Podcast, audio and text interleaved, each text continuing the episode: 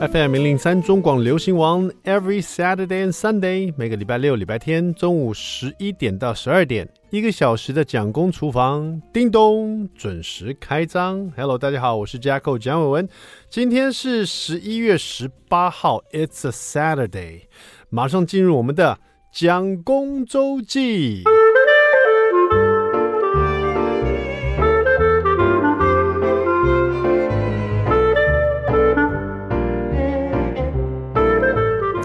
不知道大家还记不记得，我好像是上几个礼拜有提到说，最近我都要去传统市场的鱼贩那边呢，买一条海鱼回去料理吃一吃，这样就吃一下不同的海鱼，因为有很多这个养殖的鱼类啊是固定会有的哈，比如吴郭鱼啊、什么尼罗红鱼啊，或者鲈鱼啊，哦，固定会有这样子。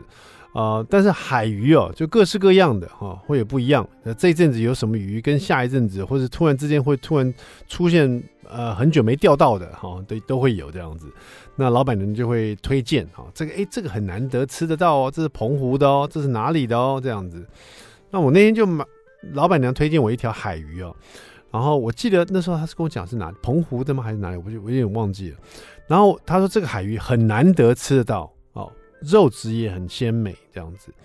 那我先讲结果，那个那条鱼啊，肉质真的很鲜美。但是说实在，他那时候叫我买的时候，我手去摸了一下那个鱼，我觉得怪怪的。这个鱼啊，怎么全身黏不拉哒的啊？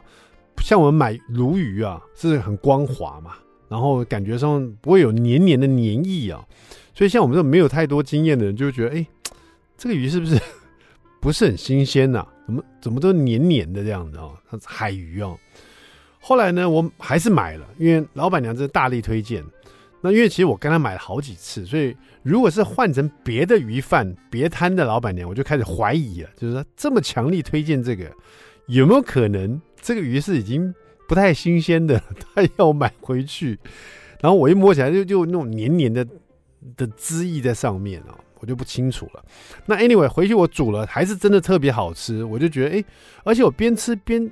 对这个黏黏的汁液，我在洗它的时候，我特别觉得，哎，还是有这个黏黏的汁液。然后我突然就想到，我在哪一本书上有看到有关于鱼的新鲜度跟它身体的黏液有关，但是我就忘记到底是有黏液是新鲜，还是有黏液就不新鲜了。所以我赶快去想是哪一本书，后来我就让我想到了是管家齐老师出了这一本《山珍海味文学宴》哦，很奇怪吧？就是没有在任何的这种，譬如说专门做海鲜的作者的书里面找到，反而是在这一本书里面看到哈。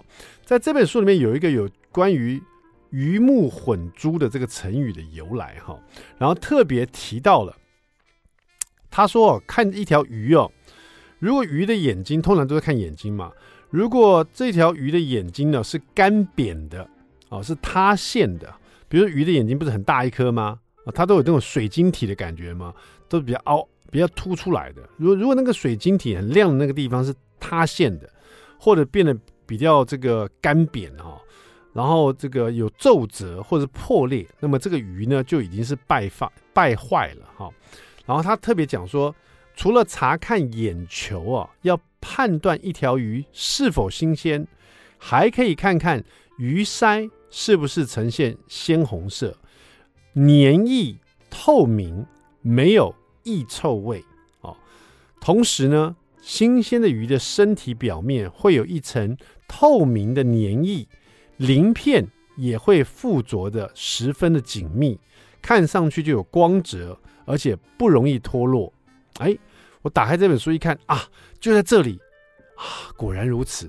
我那条鱼呢，摸起来是有黏液，没错。我就拿起来仔细看一下啊，是透明的黏液，而且呢，它为什么感觉很滑？第一个有黏液，第二个呢，它的鳞片呢、因为很紧密啊，所以你会觉得很滑，很难抓。啊，这时候我就拿起来闻了一下，就是海的味道，就鱼的味道啊，不是什么异味。我就发现，哎，真的跟管家齐老师所写的是真的哈，就是写的一模一样啊。就是这个新鲜的鱼，它会有透明的黏液，没有异臭味，而且新鲜的鱼的表面呢，也会有一层透明的黏液，鳞片也会附着的十分紧密哈。我就我现在想，这个现象可能在海鱼身上会更明显哦，因为像鲈鱼就好像没有这样的情况。鲈鱼通常我去买的时候都已经是，就是它鲈鱼比较亮嘛，然后它的那个呃没有什么黏液的感觉。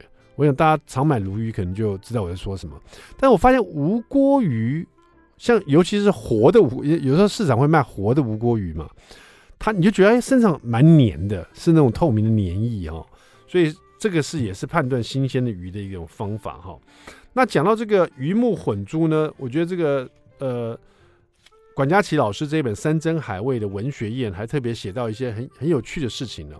他说以前呢，这个这句话“鱼目混珠”呢是出自于东汉啊魏伯阳卷上，上面写说：“鱼木岂为珠？蓬蒿不成甲。”蓬蒿的鱼木岂岂成珠？大家听得懂吗？就鱼木怎么可以变成珍珠呢？对不对哈？但是蓬蒿不成甲。这是下句话哈，这边特别解释一下，我觉得很有趣啊。蓬是蓬松的蓬，蓬莱仙岛的蓬，蒿就是这个茼蒿的蒿，所以蓬跟蒿其实都是草本植物。那也有人说这个蓬蒿呢就是茼蒿啦，那就是一年生或两年生的草本植物哈，可以长到两三公尺高。然后在大诗人李白所写的一场一段诗上面也写到说：“仰天大笑出门去，我辈岂是蓬蒿人。”所以如果换成我们现在话，如果蓬蒿是茼蒿的话，李白就在讲说：“仰天大笑出门去，我辈岂是茼蒿人？”就我怎么可能是茼蒿人呢？在这里用茼蒿其实是比喻啊草野民间，就是说没有当官的人叫做。蓬蒿人，那如果蓬蒿就是茼蒿的话，就是没有当官人，就是就是茼蒿人了，蛮好笑。然后他这么写说，呃，蓬蒿不成甲嘛，就是上一句是鱼目岂为株，蓬蒿不成甲。这个甲呢，其实是一个目，然后旁边是，你知道有一个蓝色小精灵里面有一个叫甲不妙哦，那个甲就是一个木字边，然后再一个甲，甲不妙的甲，这是茶树的古称呢、啊。就是说，这个甲是茶树的意思，假树这样子哈，所以蓬蒿不成甲的意思，就是说这个茼蒿这种草本植物是不可能成为这个茶树的啊。这句话是应该这样讲：鱼鱼目不可以成为珍珠，茼蒿不可以成为茶树哈。所以原本的这句话出自这样子，蛮有意思的。看这个山珍海味文学院，既可以学到。呃，鱼目混珠这个成语的上下句，又可以学到原来新鲜的鱼，它身上是有透明的粘液的哦，而且很滑，黏黏的。然后呢，它的鳞呢也是特别的，合得非常紧密。好了，稍微休息啊，待会马上回到蒋公厨房。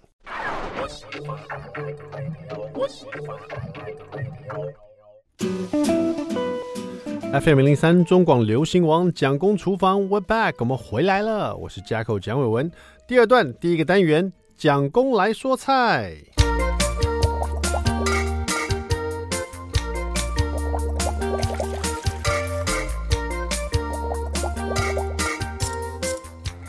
好的，今天再来聊聊这个冷便当嘛。我上次不是聊到说我自己做一个冷便当是用雪菜肉末拌饭吗？后来我发现，哎，我的书柜上还真的有一本一起带冷便当，哈。不用微波炉，也不用蒸煮的冷便当，非常美味又好吃的冷便当。这位作者是以手作哈，好，其实以手作老师所出的书真真非常的实用，而且非就是说每一道这个料理，你只要照着它的步骤跟他调味来去做，做出来真的八九不离十都很好吃哈。这是我的一个经验了。那以所做老师这一系列呢是。在教大家怎么做冷便当，我想大他可能也发现很多人跟我一样有这个，就是说这个早上做好以后，其实到下午希望它是可以放凉吃也好吃的哈。那这边就提到有一个叫做酱烧柳叶鱼便当，你看冷便当是不是都要比较重口味的，用酱烧的哈？那柳叶鱼大家也比较好买嘛。那就是柳叶鱼哈，它还这个它这个饭呢，还是用昆布饭。其实昆布饭很容易，就是把昆布啊剪成细丝，然后放进洗好的白米里面，然后就煮煮成饭这样。那你的饭米饭煮熟了以后呢，因为你有丢昆布进去嘛，因为其实米饭你放电锅里去煮的时候，呃，很多时候日式那个日式煮饭是不是都会把饭呢先泡水啊，先泡水以后再去煮这样子？那其实你放电锅里面，它已经有。预设好那个要泡水的时间了，所以你把那个昆布剪成丝放里面，放入电锅里面，它就在里面会泡着。等到昆布已经呃比较发胀了，然后那昆布的那个那个香味啊，它的一个一个特殊的味道，呃。到水里面去以后，然后这个用水去煮的饭，你的饭粒就有昆布的香味了哈。所以他就先准备好这个昆布的炊饭，然后呢来做酱烧柳叶鱼哈。那柳叶鱼它是先用水把它冲干净、沥干，然后擦干，然后把它冷藏一个晚上哈。然后第二天，那这样的柳叶鱼就很身体会很干爽哈。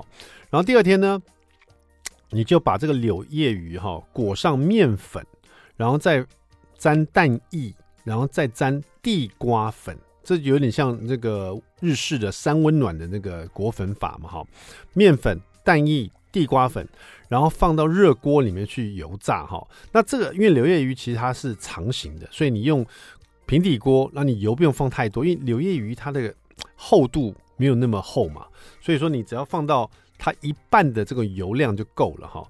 所以说，呃，在每一面只要煎大概三分钟哦，柳叶鱼两面嘛。你沾好的这个面粉、蛋液、地瓜粉以后，放入热油里面，三分钟一面，然后再翻面三分钟，这样就 OK 了。煎起来，它鱼体积又不大，所以一下就煎好了，一下就熟了哈。油炸好的柳叶鱼就先取出来备用，然后你在另外一个锅子里面呢，比如说一个平底锅，你把刚刚那个油炸柳叶鱼的油再淋一点点过来，然后加热，然后把这个酱汁在里面煮滚哈，因为我们要用酱烧嘛，你就煮滚酱油两大匙，味淋一大匙，米酒两大匙，然后糖一大匙啊，全部都是就是酱油跟米酒是两大匙，味淋跟糖是一大匙，然后把这个酱汁在平底锅里面煮滚哈。煮滚以后呢，再开大火滚然后，再开小火慢慢收汁，然后呢，它在收汁的同时，你就可以把这个刚刚炸好的鱼放进来，让开始收汁变得比较浓稠汁，可以吸附在这个鱼的身上。然后最后这个酱烧的这个柳叶鱼就完成了哈，这是你的主食了哈。他另外又做了一个地瓜肉饼，这个便当里面冷便当里面有酱烧柳叶鱼，还有一个地瓜肉饼，还有一个芦笋哈。我们先讲，因为芦笋是这里面的唯一蔬菜，它做法也很简单，它是细芦笋，洗干净切五公分段，然后呢煮滚水，滚水了以后加点盐，把芦笋汆烫三十秒以后，拿来用冰水冰镇。降温以后沥干就可以吃了哈，那撒一点点盐就可以了哈。然后就放到这里面，这便当里面有酱烧柳叶鱼，又有这个细的芦笋哈，然后就是用盐水把它煮滚，然后冰镇后的。那地瓜肉饼算是这里面比较麻烦一点点啊，但是也是蛮简单的，就是猪脚肉三百克，加上一百克的地瓜丝哈，然后呢把猪脚肉加盐、白胡椒粉。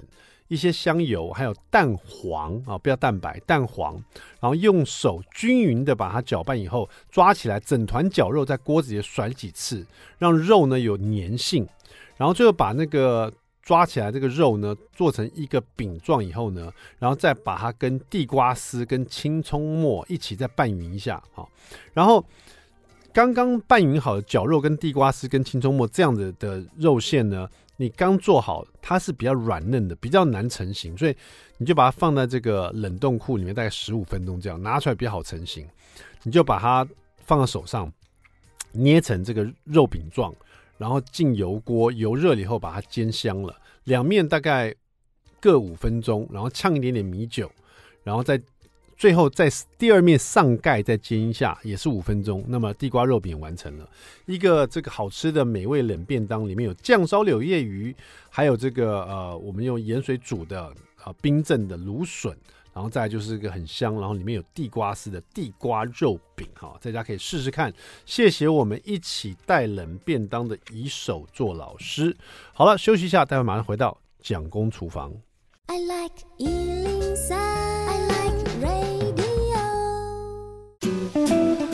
FM 零零三中广流行网蒋公厨房，我们回来了哈。今天我们厨房里呢，因为这个天气越来越冷了哈。讲到吃火锅呢，我想大家这个前一阵子也听过说，这个吃火锅在外面但吃得很开心，可是有时候就想在家里跟家人开开心心吃火锅，然后呢，在家里可以看一些这个电影，然后看一些 Netflix 啊，甚至于就不想出门嘛哈，就想在家里人多了啊，在家里吃也比较开心一点哈。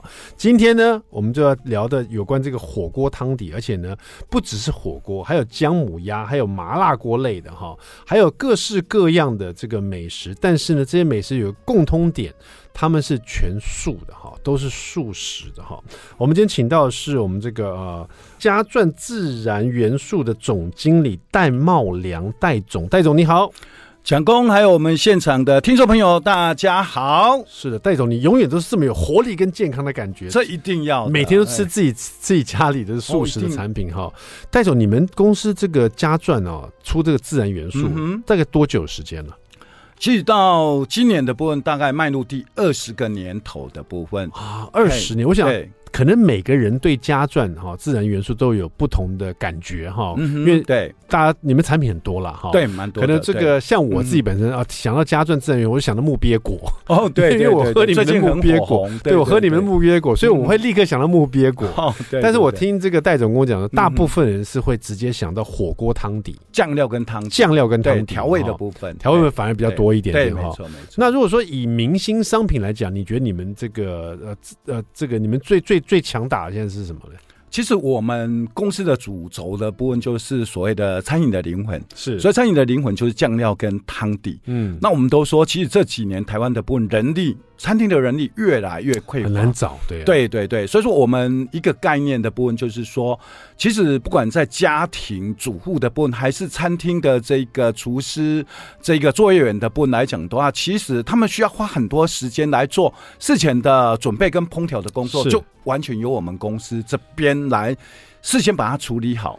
戴总说的是非常客气啦，就是说，呃，也不能讲大白话，我帮他翻译一下哈，就是说，大家如果买到这个自然元素的火锅汤底回去吃的话，对，那就是在餐厅吃的是一模一样的，没错，因为餐厅现在是人人力吃紧了，对对，很多事情如果有很棒的优质的厂商哈，然后已经这个有帮他们做好的话，他们就直接去，我们常常听那个厨师会讲的啊，跟厂商订的。嗯，我以前常问厨师说：“哎，你这个东西是哪来？这个酱料哪来？或者是这个食材哪来？就直接跟厂商订就可以了。”对，哦，所以说很多 餐厅现在也是这样。嗯、所以戴总的意思刚讲白了，就是说你在家里吃到他们的这个自然元素的这个汤头，不管是肉骨茶的汤底啊，或是椒麻火锅的啊，姜母鸭的啦，红红烧汤底的啦，或是这个燕麦坚果植物奶汤底啊，或是牛奶汤底啊，当然。换了这个名字，可能在餐厅的名字不太一样。没错，各家有他们的他们自己特色的名字，对对对对，但其实就是他们家里的汤底，嗯，所以你会觉得，哎，这个汤底怎么很？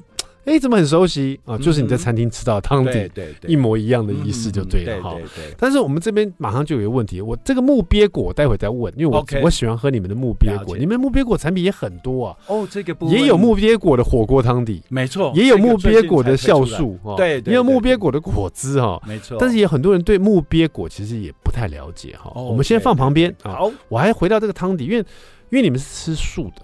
哎，那因为很多素，大家都知道，像麻辣锅一定要有什么，那就是牛油跟很多炒出来的。尤其如果说像重庆，它一定就是牛油。我们九月份、八月份才去重庆哈，所以重庆的火锅。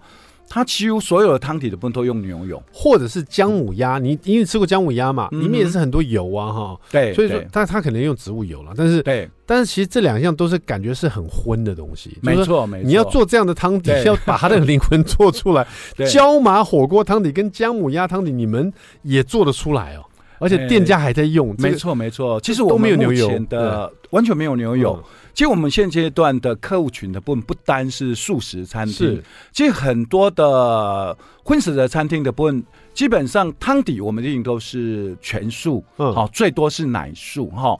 那荤食餐厅的部分就根据它的火锅的部分，它是海鲜火锅加海鲜而已嘛，好，然后牛肉火锅加牛肉，好，那像我们刚刚蒋工所提到的部分哈，姜母鸭汤底。其实我们主要的部分是用老姜、嗯、黑麻油七八种中药材。在目前卫福部的部分提到，就是说，哦，这个叫做天然的香辛调味料。嗯，那我们去熬了两三个钟头。嗯，好，所以说所呈现出来的味道的部分，包含在使用方式相当简单，消费者还是店家买回去，他只要根据上面的比率，好。通常我们家的火锅汤底都是加十倍的水进去，好、哦，加十倍的水，类似浓缩原浓缩浓缩，它就是靠火候，包含时间、嗯，像我们熬煮出来，对。我们的火锅汤底几乎都是要三个小时以上，尤其在蒋公的部分对烹调应该是相当有基础哈。一般的食品工厂的部分，其实你只要让它用火火火的部分哈，我们一般叫直火嘛，是他们觉得很麻烦。绝大多数的食品加工厂都是用蒸汽，是好就二重釜啊，用蒸汽。对，那如果说。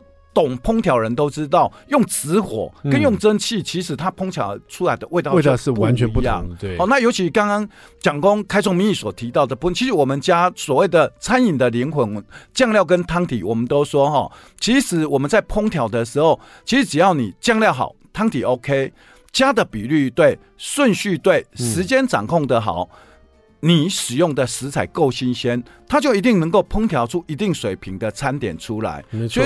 如果说不是很顶级、高级的餐厅，其实一般的消费者对这样子的餐点，他是蛮能够接受的。嗯，刚刚讲到这个姜母鸭跟这椒麻火锅的汤底，跟我刚刚讲的各式各样汤底，你只要把他们这个呃自然自然元素这个呃盒子打开，看到后面啊，对对对，就是写的很清楚，就是说他们都是用直火，对直火熬煮，对对对，三个小时完成，对对对对，里面的成分包括，因为今天。戴总，你很可爱，你带了一那么多盒的中药材过来，对对，是辛香料，嗯，是就是这里面有的，对不对？后后面写的很清楚，什么桂皮啊、当归啊、川芎啊、熟地啊、生须啊、青芪啊，哈，各式的姜母啊、老姜啊，我们现在讲的是姜母鸭的，没错，没错。哇，那那个麻辣火锅就更多了，后面写的清八角、丁香、小茴、豆蔻，很多各式各样的甘草哈、草果、桂皮、花椒、辣椒粉哈，都是我们可以。看得都看得懂的东西，尤其特别跟这个蒋公报告的部分，就是说，嗯、其实麻辣在台湾应该是这四五年、五六年哈，是比较风行。嗯，那其实当初在研发这支商品的部分，其实我们才知道，其实花椒这个东西的部分，成都、重庆是他们是相当有专业的部分。那实际上，像我这一个椒椒麻火锅汤底，还是所谓的椒麻酱料。的部分，我用的花椒就用三种，一般有所谓的一般的花椒，还有大红袍。大红袍主要是要增加它的香味香气，是。另外一个部分就是青花椒。啊，它的麻度，对对对，透过青花椒的麻度，然后透过大红袍的花椒的这个香气，好，所以光是花椒就我们里面就用三款。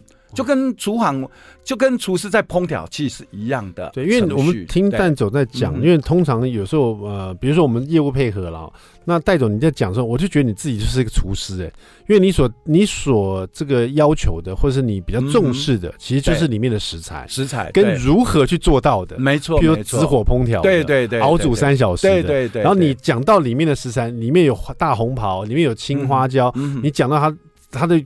为什么要放这些？没错啊，让客人想要，像消费者想要吃到什么味道，嗯、这些都是你最重视的哈。对，那应该跟那个蒋工报告。其实很多人不知道，我们自然元素的部分，其实我们做过。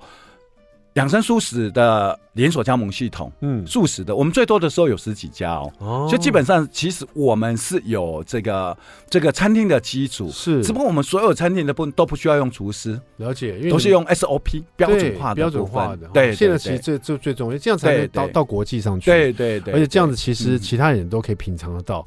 刚刚讲到椒麻火锅跟我们的姜母鸭，它最有趣的是它可以当汤底。它也可以当拌酱，没错没错，各式各样的用法，各式不同的东西。嗯、待会广告回来，我一定要请那个戴总告诉我木鳖果的这个这个这个特别的你们所做的品相，因为实在太多你们产品都跟木鳖果有有关系，现在又很红。到底木鳖果对人的身体有什么好处，或吃起来什么感觉？我待会跟大家分享一下。我自己喝了以后，我觉得真的蛮好喝的。别走开，马上回到蒋工厨房。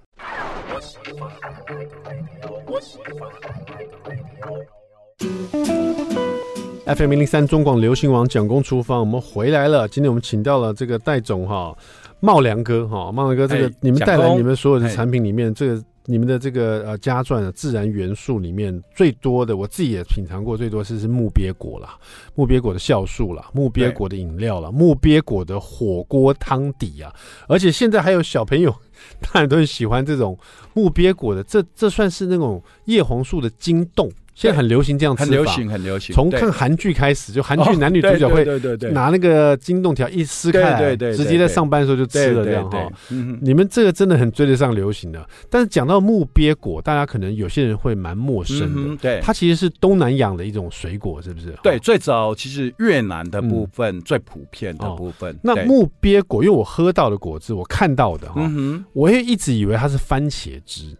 有点番茄，它那个颜色，对，它的颜色很红，跟番茄很像。那木鳖果它其实是不是里面，因为它很红嘛？对，它里面是是有很多贝塔胡萝卜素，贝塔胡萝卜素跟茄红素含量相当的高。对对对对，怪不得。那这样子的，哎，讲到茄红素跟这个呃贝塔胡萝卜素，所以才会让我觉得，哎，原来它很适合做火锅汤底，因为火锅有用这个什么番茄火锅嘛。对对对，所以它这个味道已经很适合当这个。没错，其实我们像那个蒋公所喝到的木鳖果汁的部分哦。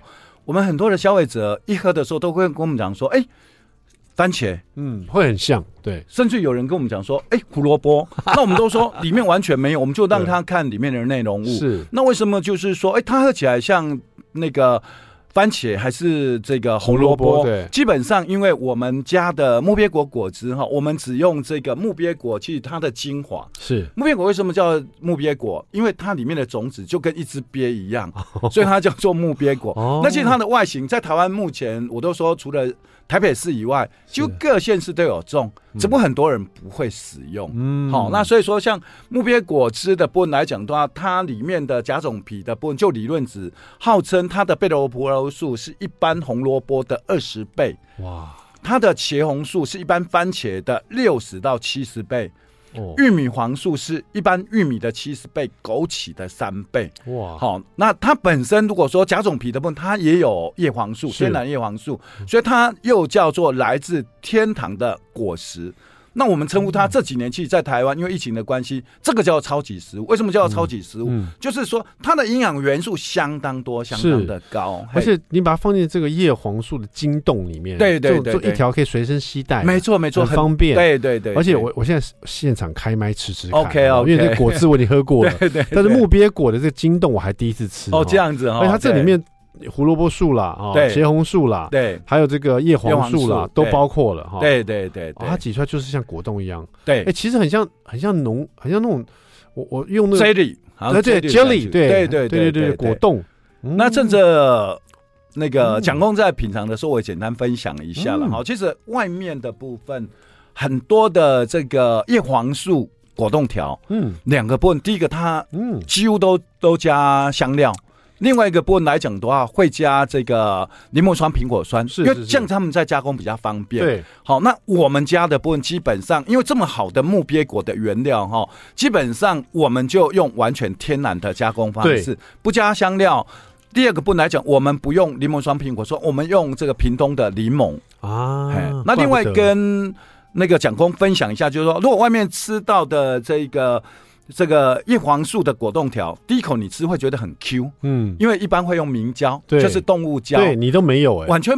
那 Q 度没有那么 Q。其实你这个写叶黄，你现在写木鳖果叶黄素晶冻，对对。可是我刚吃的感觉是比较像很浓的那个果泥，对对对，jelly 的感觉。想办法把它变成像 jelly。对。但是像你刚刚讲没错，就是刚刚戴总讲，其他的晶冻我吃的是比较 Q，比较 Q，还有明胶，对，没错。然后它其他的酸度或者它甜度，还有还有一个香味，对对，会更浓郁，没错。尤其第一口，对，会觉得哎，你好吃。可是当你吃完一条之后，你会觉得哎，嘴巴的部分有一些负担。是。那像我们这个木皮果叶黄素金冻，如果刚刚伟文哥所吃的部分，第一口你会觉得收收手而已，就比较果泥。对，可是吃完之后，你嘴巴的部分会觉得没有负担，对，很自然的感觉，对，很自然、天然的感觉。那尤其就是说，其实我们在台湾的部分，大家吃这个叶黄素的相关产品，其实中中高年龄层很多。嗯，那尤其小朋友的部分，那一般大家买的时候都会看成分。对对对。好，那尤其就是说，我第一个我们完全天然，第二个部分来讲的话，就是说刚刚所提到的部分，哎，或许这个啫喱的感觉没有像果冻那么 Q，嗯，可是因为中高年龄层跟小朋友的部分，他的牙口没有那么好，嗯，所以他吃这个部分，哎，他觉得很顺口，对对对对对。另外，我发现这个呃，你们戴总你们也是很跟得上潮流啊。现在这个鸡胸肉啊，因为你们是吃素的，你们总不能为了健身人口去做鸡胸肉嘛，没错没错。但是你们既然出素蛋白，因为我发现很多像我自己的健身嘛，乳清蛋白，我觉得要喝乳清蛋白或者鸡肉蛋白，对对。但是有的人呢，他甚至可能对蛋白会过敏。对，没错，他可能正好就可以试试下你们的，应该是说乳清蛋白的部分里面，如果说对乳糖不耐症的人，没错没错，没错没错。像我们大家可能都会去大卖场买一大罐，哦，对对对对，去大卖场进口买比较便宜的感觉哦，对，而且加香料。对，但是对，感觉上好喝。戴总刚刚就跟我讲说，其实这种东西你不加香料就不够好喝。对对对，加了香料你才觉得哎，这好喝哈。当然它是有蛋白，它是让乳清蛋白让你变增加蛋白质，没错。对，但是你也喝了一些对身体有负担的东西哦。但是你们自己出了一个全素的，也是让健身人口可以用的素蛋白。对。这个很跟得上流行的，是不是？请戴总来聊一下这一块，好不好？OK，刚刚那个蒋工所提到的部分，就是我们观察到市场的部分哦。嗯、其实大卖场这一个高蛋白的这个冲泡粉卖的很好。那基本上，其实我们在推广的过程当中，第一个目标族群要很清楚。嗯。好，那我们很很清楚，就是说现在很多年轻人在这个做健身，健身对，所以他一定要不是鸡胸肉哈，要不就是这种所谓的高蛋白的这个、嗯、这个。这个泡粉，泡粉对。冲泡粉的部分，那通常第一个他们考量的部分就是说，哎，价格；第二个部分要好喝，嗯，所以说大概刚刚文哥所提到的部分，到大卖场的部分，它一大罐价格是比较便宜。嗯，那因为以我们的角度，因为我们一路的部分就养生这个区块哈，所以实际上我们大概。在这个研发的过程当中，就是第一个，因为国内几乎高蛋白的这个这个冲泡粉的部分，几乎都是以乳清蛋白，对，我们称呼叫做所谓奶素的部分。嗯、那乳清蛋白有些在台湾的部分有这个所谓的乳糖不耐症的部分是不适合。是第二个部分，乳清蛋白它的口感没有那么好。嗯，那我们家这个部分完全用全食物的概念的部分，就是里面有大豆分离蛋白，嗯，还有这个豌豆分离蛋白。最重要的部分，这。在台湾比较少人用到的米蛋白，嗯、那尤其我再搭配一些健康的元素，像这个黄金荞麦粒，还有这个红藜麦，红藜麦对，还有有机的燕麦片的部分，甚至金盏草的这个萃取，对对对，就是再补充一点点的叶黄素的概念。哦、那尤其这样子的组合的部分，很多人过去往会有一个错误的观念，就是说，哎，动物性的蛋白会比植物性的蛋白好吸收，是它的氨基酸会更好。可是实际上来讲的话，这一个。我们两个蛋白就是所谓的大豆分离蛋白跟乳跟这个豌豆分离蛋白，实际上它的氨基酸蛋白质的部分叫做这个必需氨基酸的部分里面全部都含有，所以它是很好吸收的部分。嗯、这个素蛋白呢，全植物多谷奶哈，对，这它是即冲就可以喝的，即冲冷饮都可以哈，正好搭上现在健身的人潮，大家去健身就要喝蛋白，增加蛋白质。但是你知道吗？连我岳母哦。都在喝高蛋白饮料，很多银发族也开始。可是银发族没有在做重量训练，为什么他要喝高蛋白呢？待会回来，其实我们可以聊一下这一块。现在其实大家都都在喝高蛋白。那如果说你只吃素，你需要素的蛋白，刚刚好。我们今天这个戴戴总就带过来了哈。素的蛋白是我们全脂的多谷奶哈，这就是我们这个自然元素所出的哈，新的这个算是一个另外一个很棒的选择哈。休息了，待会马上回来，别走开。I like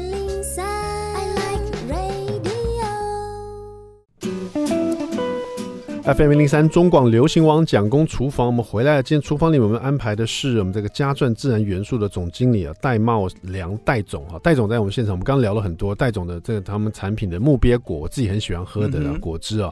其实他们也有酵素，也有木鳖果，因为它菜里面很多茄红素、红红萝卜素，所以正好来做火锅汤底，很像这种番茄汤底，最新的哈。那另外我们刚刚又在聊到，就是说你们的这个素蛋白，素的全素的蛋白，那健身的人可以吃。还有我发现其实饮法族也应该多喝，更是需要高蛋白的饮品。像其实你到超市去，它有也有罐装的，对，就里面是比较高蛋白的东西。像这个戴总，你觉得银发族为什么要多喝高蛋白的东西？其实如果说按照卫福部的统计数据哈，台湾的部分大概四十五岁以上的妇女，大概蛋白质的摄取量有百分之五十以上是摄取不足的，不够的。对。那如果说蛋白质摄取不够，比较容易有所谓的肌少症的这一个情况。哎，没错，因为尤其是银发族，对对，尤其银发族的饮食习惯，很多老人家都觉得说啊，我到了个年龄不要吃那么多肉了，对对对，我把它加巴了哈。对对对，那你本身吃素食的，那你要多这添加其他的高蛋白的饮品呢，正好，最后他们有出这个全脂的多谷奶哈，尤其这个这个产品的部分，它是全食物的概念，里面连这个麦芽糊精都没有。嗯，那。它的成分的部分来讲的话，连香料都没有，真食物对，没有香料，没有麦芽糊精，那你吃到的是全食物概念。对，它真真冲泡就可以吸引，它蛋白质含量有到四十三点五 percent。哇，这一小包有十五公克的优质蛋白，三公克，对对对对，很棒哎。好，那其实呢，我想这个戴总监带各式各样产品，还带了很多中药的，真的是 让我见识一下哈。